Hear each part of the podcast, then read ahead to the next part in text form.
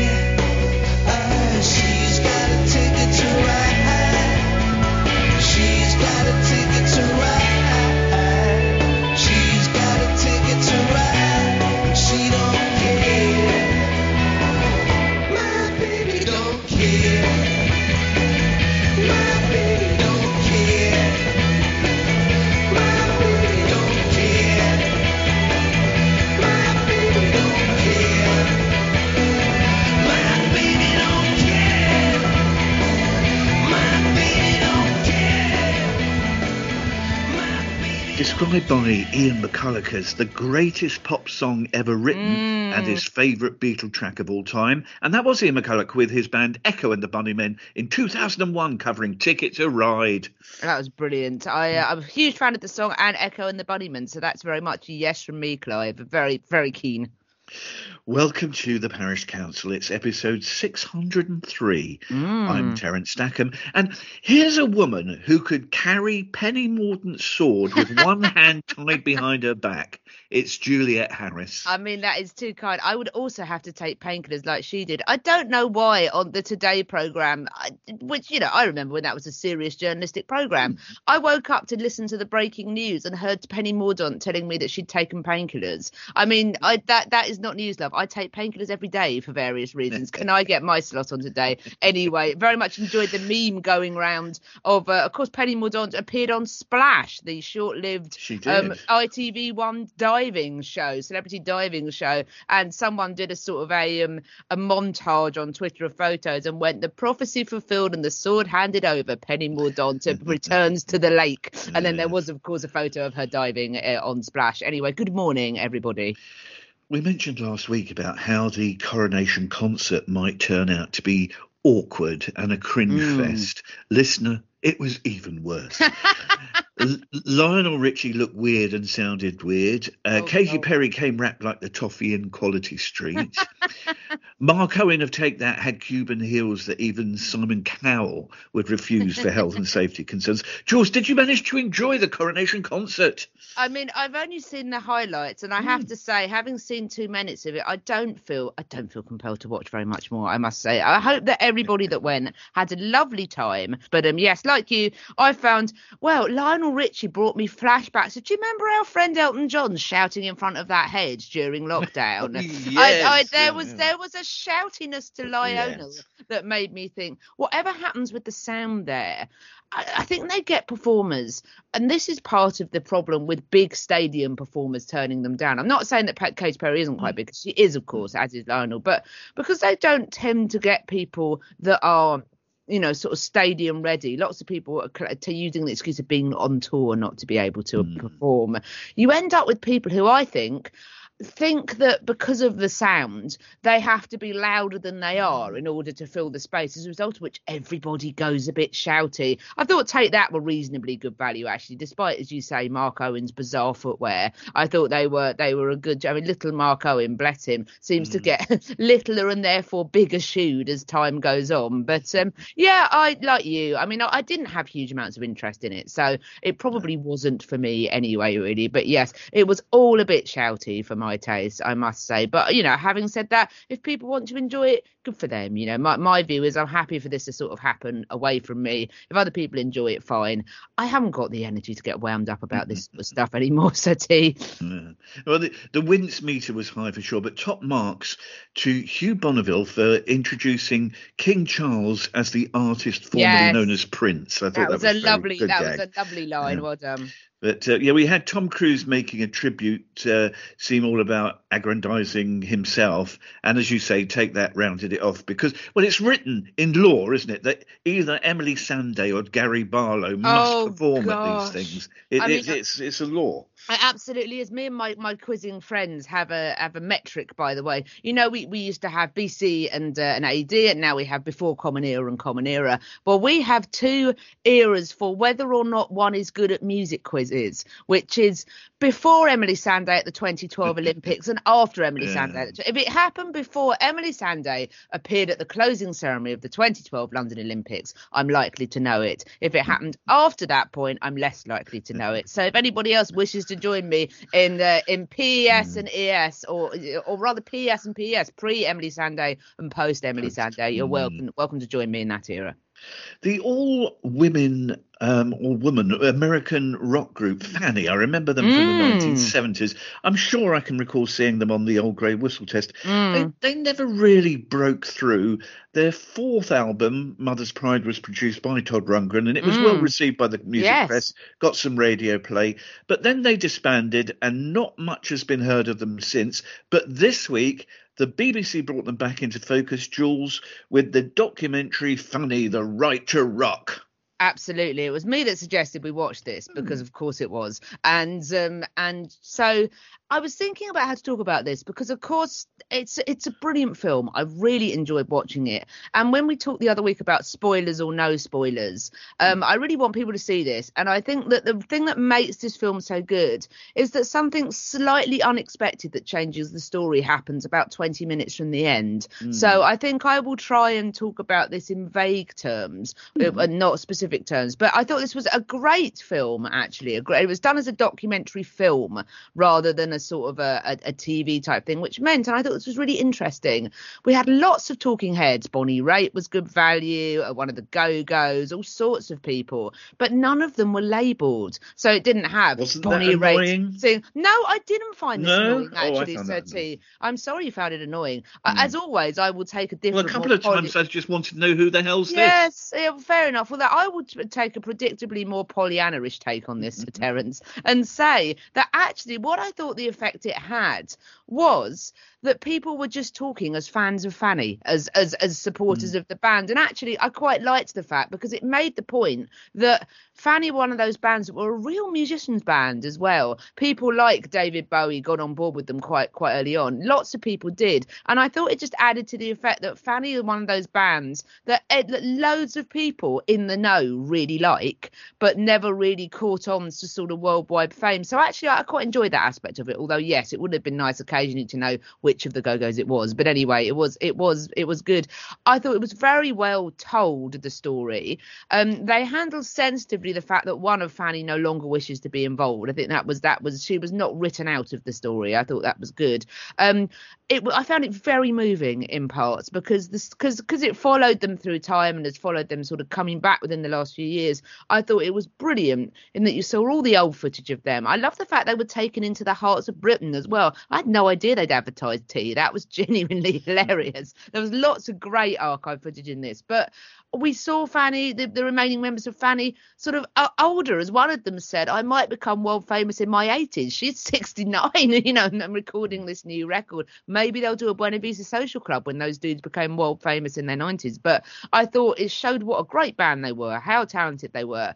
And of course, it became more, as someone said, when they're coming back now, as well as fighting against sort of, you know, sexism and racism. They were of Filipino origin, which I didn't know actually. So it was interesting to hear that part of the story. And also how the majority were gay as well. I thought that was that was brilliant and showed what a sort of important band they were in many ways. But now they're fighting against ageism as well and i just i thought it was such an inspiring story um and the last 20 minutes uh, something uh, something hmm. happens mm. to one of the band and it becomes it, there's just another layer of kind of move it becomes so more moving. Another emotional layer is added on. And i just i thought it was such a great film. I thought it was so inspiring. It told a story that hasn't been told enough about fanny and how pioneering they were and how good they were and how it you know it, it just didn't happen for them as someone put it. It just wasn't their time as bowie said. But i just i was very inspired by how inspired young women were by them. And we see one of them start started up as sort of a young woman's bang camp type affair. And she Shreds magazine turns up. I've got a few She Shreds magazines, so delighted mm. to see them towards the end as well. I just thought it was great. I would recommend anybody who's got an interest in in sort of rock music in general, and particularly women in rock, watch this because I just thought it was a beautifully, beautifully filmed story. I liked the fact that aside from the member that didn't appear, the band didn't appear to have fallen out together, and and their sisters involved, and it was a real kind of affair of love by the end, and I thought that was wonderful. So I thought this was brilliant. It, it, was an interesting documentary, which com- it confirmed my memory that when they were touring and, and getting TV exposure in in the early early um, hard rock part of their career, yes. because they did change. They yes, changed completely from sort of hard, really driving rock to a kind of glam rock, yes, um, more poppy type um, feel, it, and which was a shame, I think, in a way. And I think that they they regretted that as well. Slightly was the impression I got.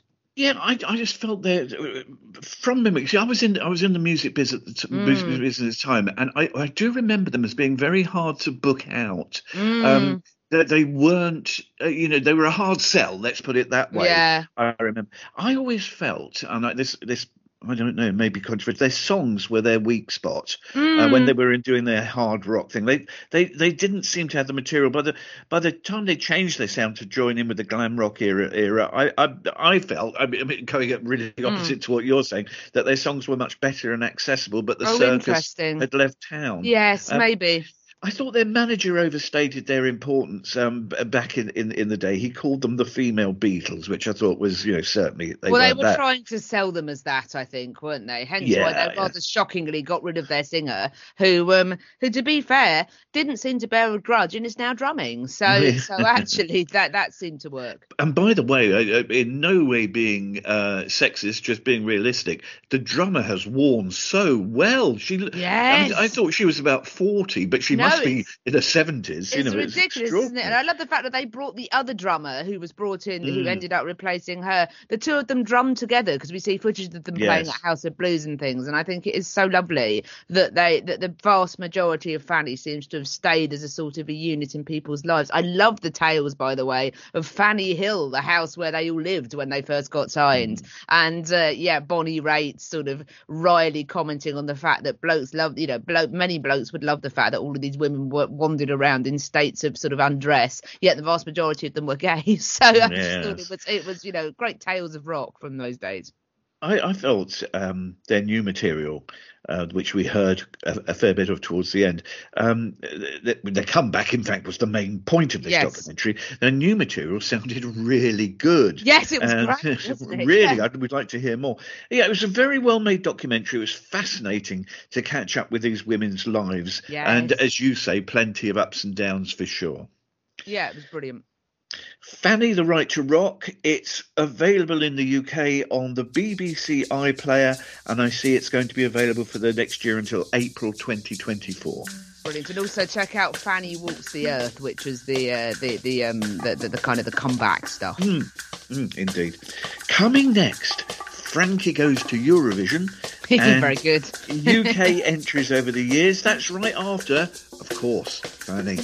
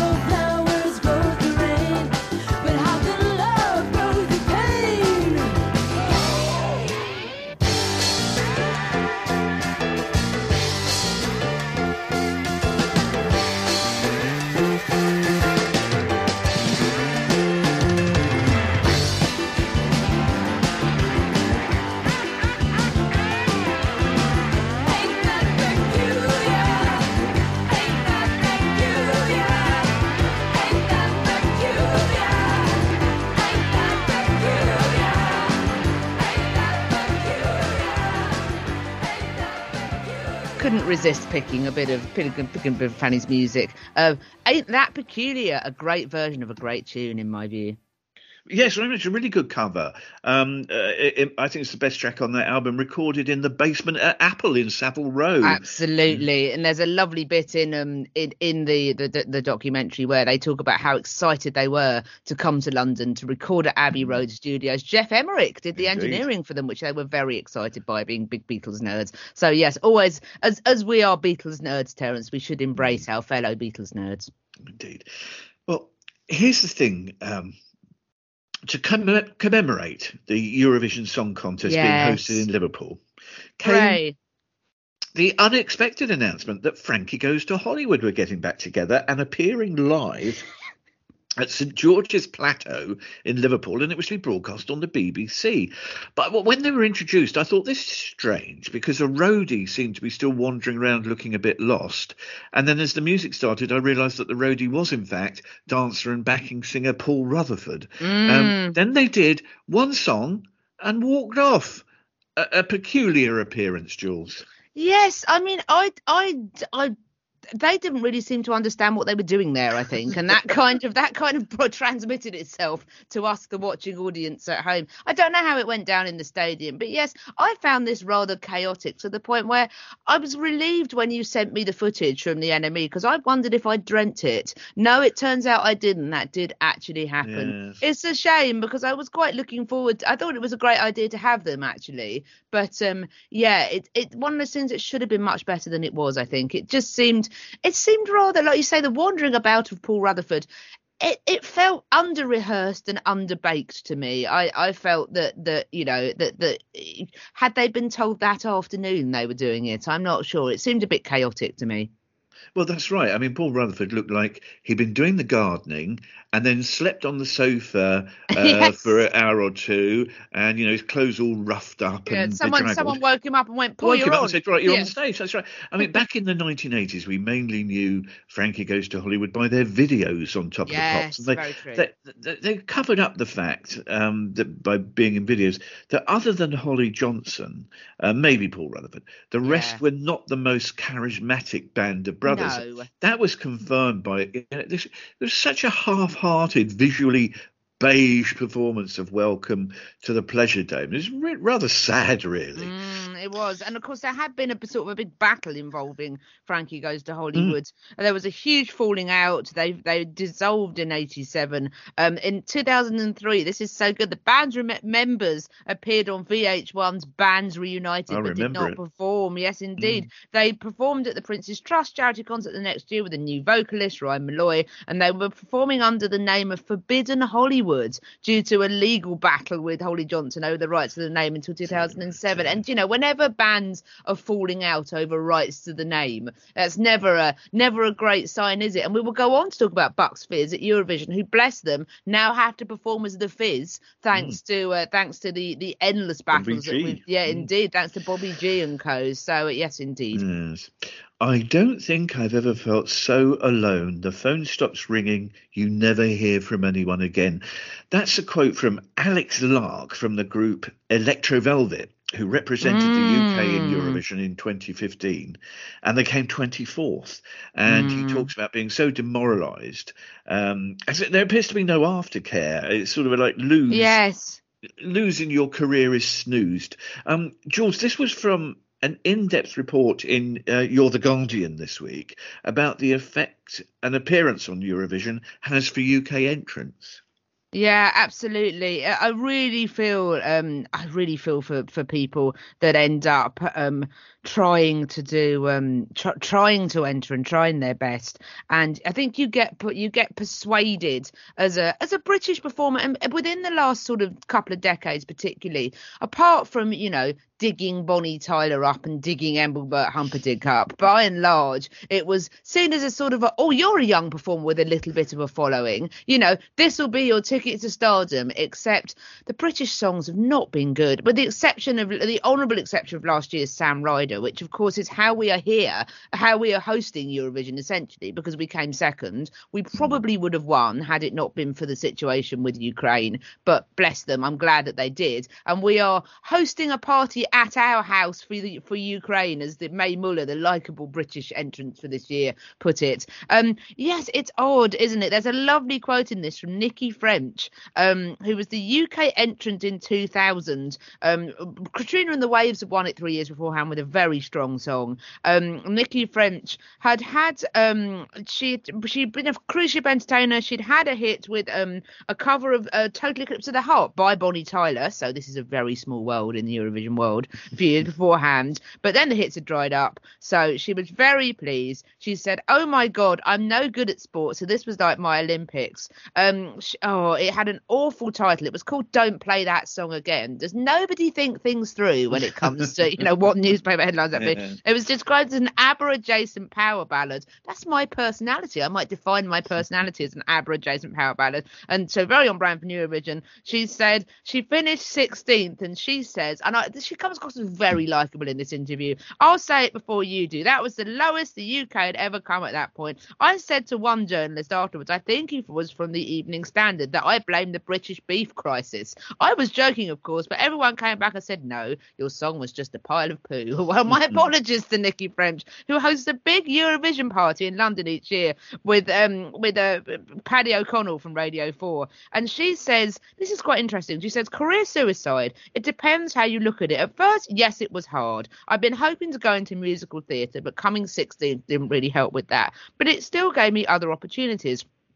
I still play shows all over the world. May is my favourite month as I'm always busy there and the media always want to talk to me. I'd love to be part of the TV specials they're filming now, but no one seems to be asking. Hey ho, that's fine. I'm still here, still working. As it happens, she says, I'm having lunch with Katrina later today. Guess what we'll be talking about? So hmm. so I think it depends it depends what you uh, where you are and how you make of it. And of course, let's not forget that Nikki French, when she entered Eurovision, was 35 years old and had already had some success at that point. She had had a hit. The same with Blue, the British boy band that that that entered in, I think 2011 possibly. Um, they'd already had a um had a had you know had a success in their careers so as a result of which can be a bit more sanguine about it. Whereas your poor man from a from electro velvet um well you know it's it's a little bit um, it's unfortunate if you start off. Poor old SuRie who was stage invaded. I thought it was an excellent song. She did herself a great credit by continuing to perform through that and then heroically photographed in mcdonald's after the show. So so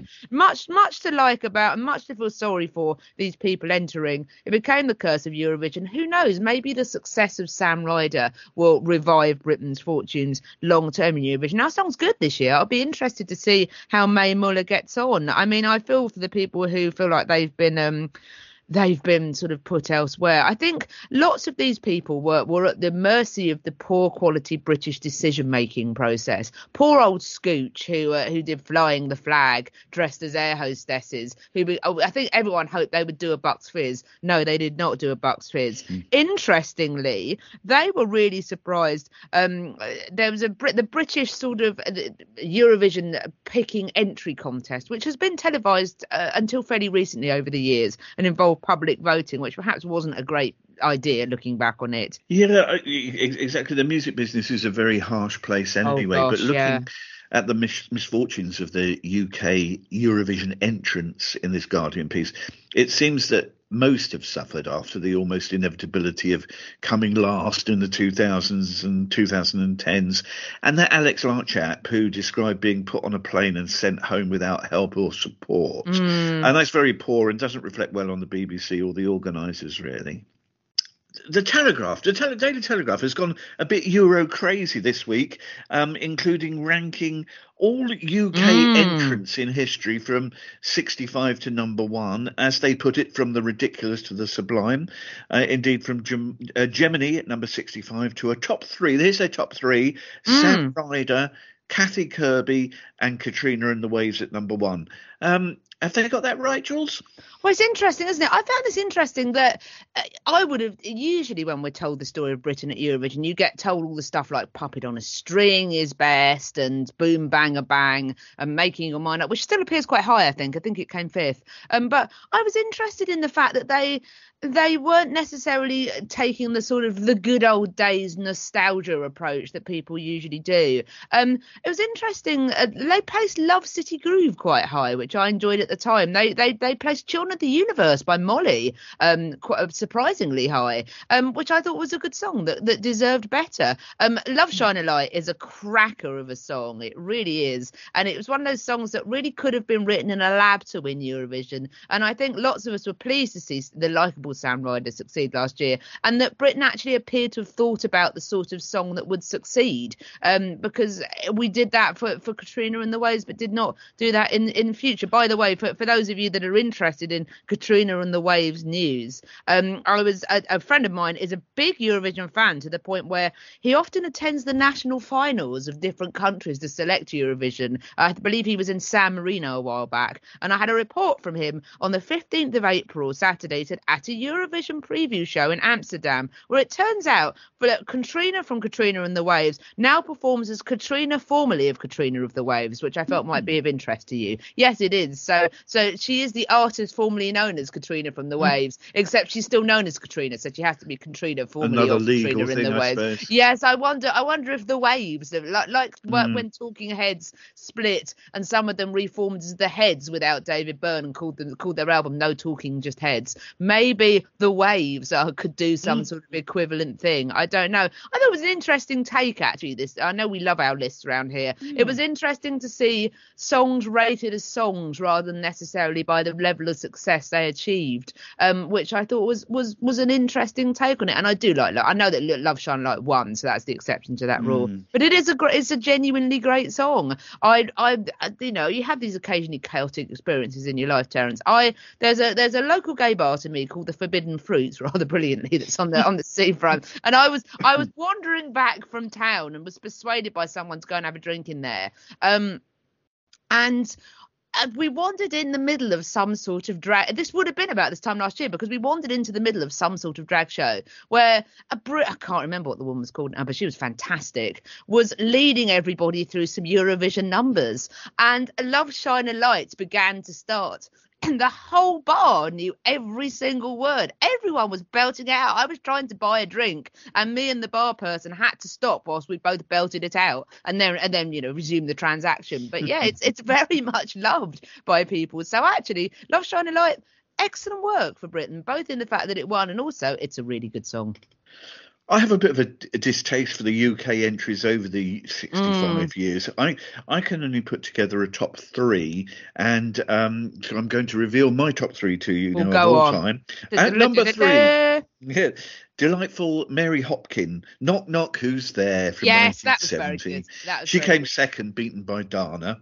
Um, number two. Which is also a delightful song, by the way. So that's a very good one all too. kinds of everything. All kinds of Remind me of you, Remind me of you. Oh, Yeah. thank you. And Likewise, Sati. Likewise. Also, it, it it it launched Dana to the point where she had a run for president, didn't she? Of Yeah, Ireland at one yeah, point. yeah, yeah. Very successful political career. Yes. Um, n- number two, really, I picked because she was my first crush, Oh, and go that's on. Sa- Sandie Shaw. Yes. Um, with her, it, that sort of very Euro umpar umpar umpar puppet on a string. Yes, I think she grew to hate that, but it isn't. I excellent. believe so. Yeah, it's an beautiful excellent. woman, but she yeah. delivers it beautifully as well. She does.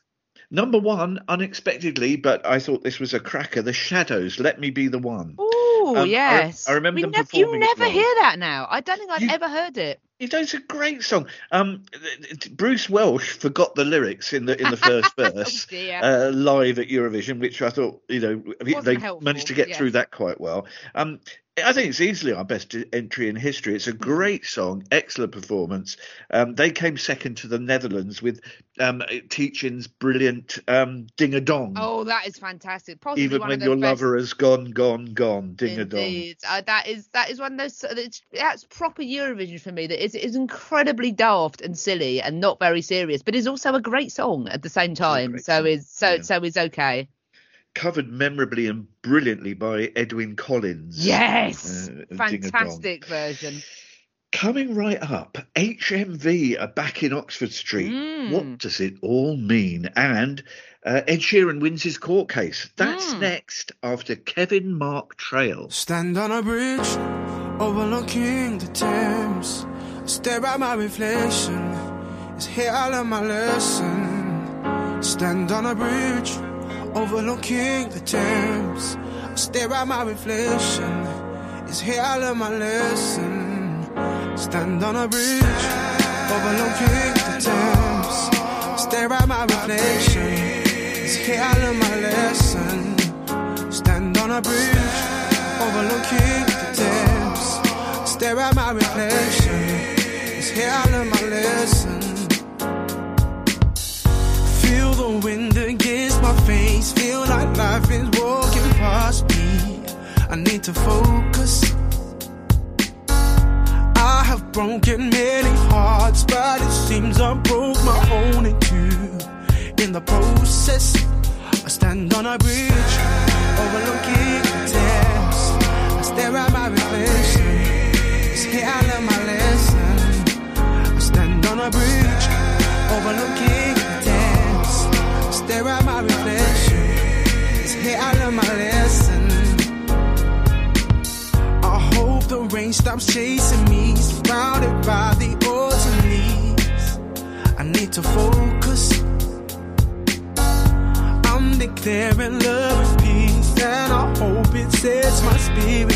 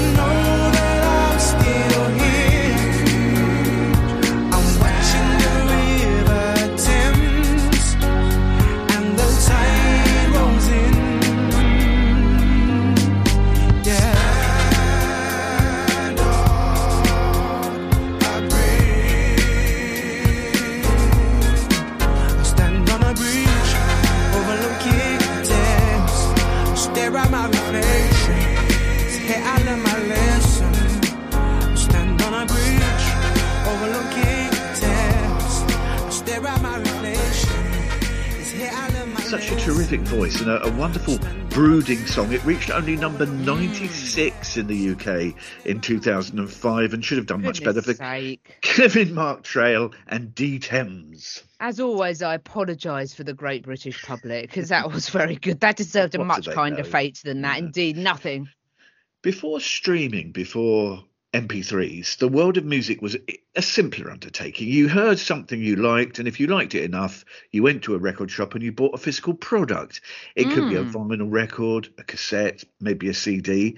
And of course, then most towns had a record shop, but there was a bit of a thrill in going into London and seeing the inc- incredible amount of records available in the giant stores like Tower Records, Mm. which was my favourite at Piccadilly Yes. Circus, or perhaps HMV at the Tottenham Court Road end of Oxford Street. Mm. Tower Records is long gone, and Oxford Street has collapsed into a, a semi Mm. Derelict shell with the, the the only news stores, these shops selling American candy with Oh, which, which dubious bu- to be. business interests I was going to say a massive tax dodge. It would seem there've been lots of articles and, and discussion. You see, not even as good as our friends at the cereal cafe, which I could have worn.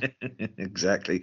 But lo, Jules, here comes news that HMV are going to reopen the Oxford Street store. So will you be on the train from the south coast queuing at the door? Well, I'm not sure if I'll go on the first day, but I have to say I used to very much enjoy, it, even when it was sort of on its uppers before it closed. If I was in London, I'd, if I was in that part of London, I would always go and have a look. And they had a basement in the late 2000s that still had loads of vinyl in it. But when vinyl was not really at the resurgence point, it, it very much is now. And I used to like going and listening to things on turntables. I bought some great Beastie Boys remixes down there, and um, I was I I just loved being there and loved a store that was that big that you could wander around for music. So from a nostalgia point of view, I'm delighted it's back. I have some issues with, with HMV's pricing structure. It has of course been a huge beneficiary of the vinyl, revi- the vinyl revival, which I can't even say. And even my local Hastings HMV has huge amounts of vinyl for sale but it's quite expensive. And I've, for, I mean, me and my, my friend Dave have this habit of going into HMV, seeing that stuff has been revi- reissued, standing by the rack, Googling on our phones how much you can get it for elsewhere, and then buying it elsewhere by and mm. large. I have mm-hmm. occasionally bought things, they have sort of two for whatever, three for whatever offers. But part of me thinks, well, it's great that that store is reopen, but if they really want to capitalise on the success of it, don't don't price gouge on your vinyl. I find it really distasteful. And yes, they might be taking advantage of people that don't know any better. But and I hate the phrase serious vinyl buyers, but I can't think of anything better at this time on a Saturday morning. But you know, people that are really engaged in buying records, they will know that you're extracting the urine. I know that they're extracting the urine. But in terms of reopening the big flagship store, I'd like you, I like a flagship store because I just think it's really cool that that much stuff is in one place and you can wander around and, and have a look and find all sorts of things. So I would I would love to go there. I just hope that they sort their pricing and, and, and business ethics out. My heart rather sunk when I read an interview with the new owner of HMV. Oh no. A y- youngish fellow in his late 30s. Yes. Who tells us that the Oxford Street store will focus on it, and I'm going to quote now a lot of entertainment and band related oh, merchandise. Oh god. T shirts and band patches, licensed candies and sweets. Oh no, not you X2 HMV. Yeah, plush, Yeah. cuddly toys and rock music um, figurines of pop Oh, stars. No, I mean just just sell records at a reasonable price, guys. It's not hard, is it? And in this interview, it turns out that one it, it, one floor might be dedicated to records, so it looks a bit Oh, more like a PR, God's PR exercise to me, and a, a- thoroughly depressing one too. Actually, Yes, Um, absolutely. well, in which case, I revise that. If it's about Mm. records, I would love to go. If it's not about records, I'm less interested. Yeah, I agree. Now, I've got nothing against Ed Sheeran at all. It's just our worlds don't collide. Me yes. and Ed, I don't think, I know this is a shameful admission, but I don't think until this week I'd ever heard one of his songs, which I appreciate is failing on my Hmm. part. Well, So- oh, and also, do you ever go out? Because I've heard them unwillingly queuing in shops, for Well, example. Well, I might have done, you see, but I wouldn't yes, have known not, it was no, him. Yes, fair yeah, enough. Fair yeah. enough.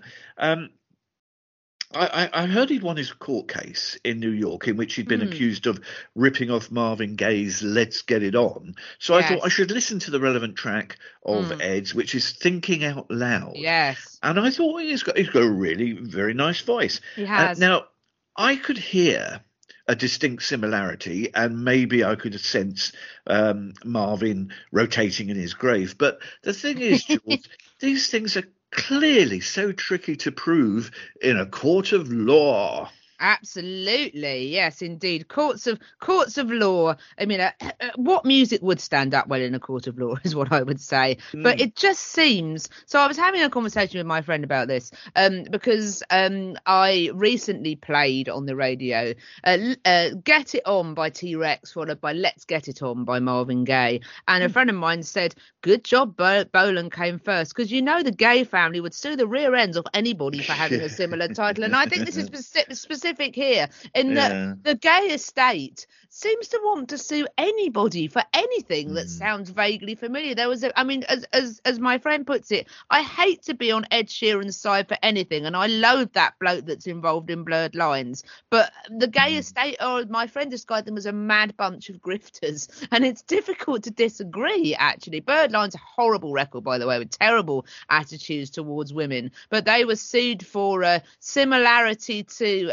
um, uh, "Got to Give It Up" Part One by by Marvin Gaye. And Ed Sheeran, an unlikely advocate for this sort of thing, correctly made the point.